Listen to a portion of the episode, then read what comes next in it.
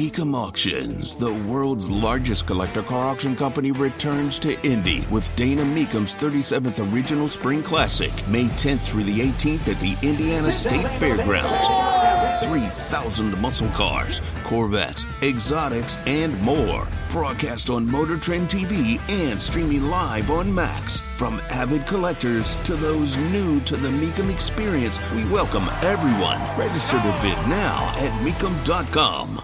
I, I will share with you that my knowledge base of books by Roald Dahl is limited. I mean, I can go through the list as it's staring at me, whether it's the enormous crocodile or the giraffe and Pelly and me. Danny, the champion of the world, and you're like, okay, I don't know if I've heard all of those, but of course, James and the Giant Peach, Fantastic Mr. Fox, Charlie and the Great Glass Elevator, Charlie and the Chocolate Factory, Matilda, Now You Know, who Roald Dahl is. Tony Katz, 93 WIBC. Good morning. Good to be with you.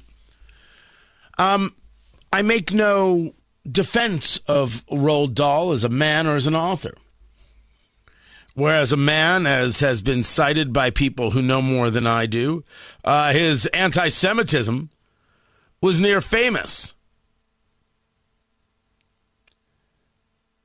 But these books that he has written, these books that that play in a certain style. There are good people and there are evil people, and he makes the evil people seem grotesque. He's he's purposeful in in this.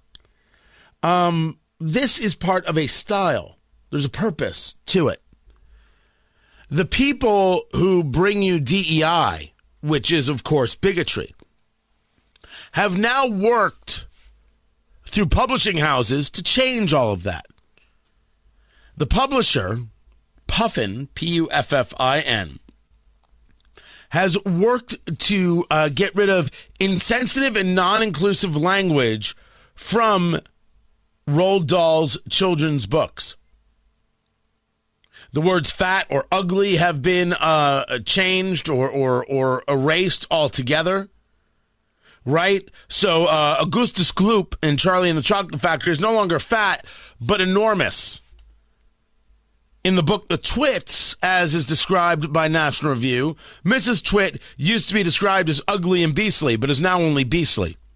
Now, I don't know why beastly is better than ugly, uh, but that's not for me to figure out. I don't know why enormous is better than fat. It's not. And that's the whole point. The bigger point is that they have put people to these books to determine what is and isn't acceptable. These are known as sensitivity readers. Holy cow, we do live in the upside down. We live in the darkest timeline.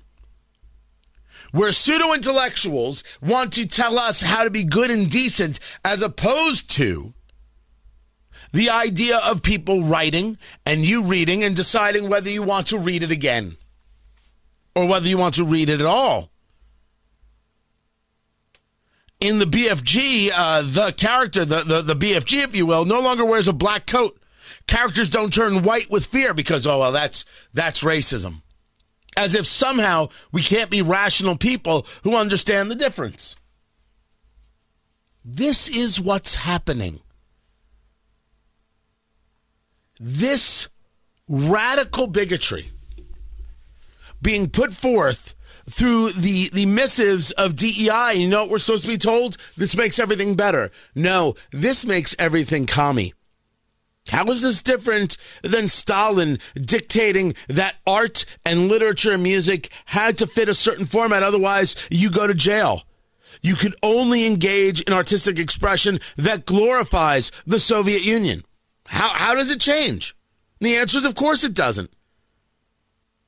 You are an artist, but we, the government, will decide whether or not your art is fit for the people. Unless, of course, you want to teach gender uh, uh identity to kindergartners, in which case, totally fine. I was talking about that earlier with House Bill 1608, now going to the floor, passing uh, the committee 9 to 4. It was a 9 to 4 vote on party lines. Shame on the Democratic Party. And I'm talking about this. You, you want to sexualize children. And someone sends me a, a, message. It's not sexualizing, it's something. You don't even know the right words. You're so ridiculous. Same phone call I get. I, they leave messages, right? All the time. It's just like delete, delete. This is going to be your argument. Uh, enjoy, enjoy that argument by yourself. Enjoy that argument all to your lonesome. The Indiana Democratic Party is okay with um, teaching gender identity to kindergartners. Sorry, that's weird. They're weird that they want to do it. I would assume that the Democratic Party might very well be okay with the idea that you take Roald Dahl books and you're like, hmm, let's erase this word. Let's change that word. You know, it, it, it, it's nicer. I don't think books have to be nice. I think they have to be what they are. And then you decide whether or not you're going to read them. Maybe you don't understand how little uh, I favor the concept of censorship, which is to say, I don't favor the internet, uh, the, the, the, the idea of censorship. I don't. Not a single piece of it. We want to go back. You want to do this? Uh, was it um, Tom Sawyer? With with uh, its characters, and people want to uh, get rid of uh, certain characters and certain names. The names are the point.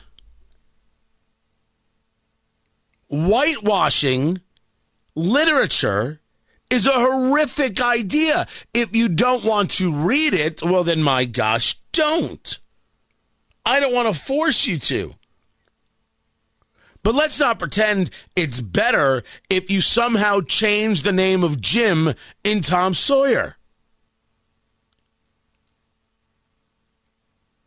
Won't Twain's point be lost? Won't his artistic integrity be shattered? And if you say, well, I don't care, or well, this is better, or well, that was so mean. No, that's wrong. Let me try and put it in today's parlance. I don't care that Nikole Hannah-Jones writes the 1619 Project. I care that it's a lie.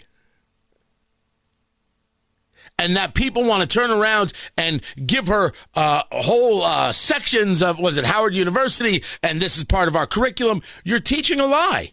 That's the problem. Not that she wrote it that it's a lie, it's a provable lie that America was not founded in 1619 due to slavery. Historians agree, and others are like, we don't care. We just want to say this. That's the issue. Now, that would go back to you see, well, these things get published and words have meaning and, and can be very strong. I don't disagree. It takes strong people to stand up to a lie.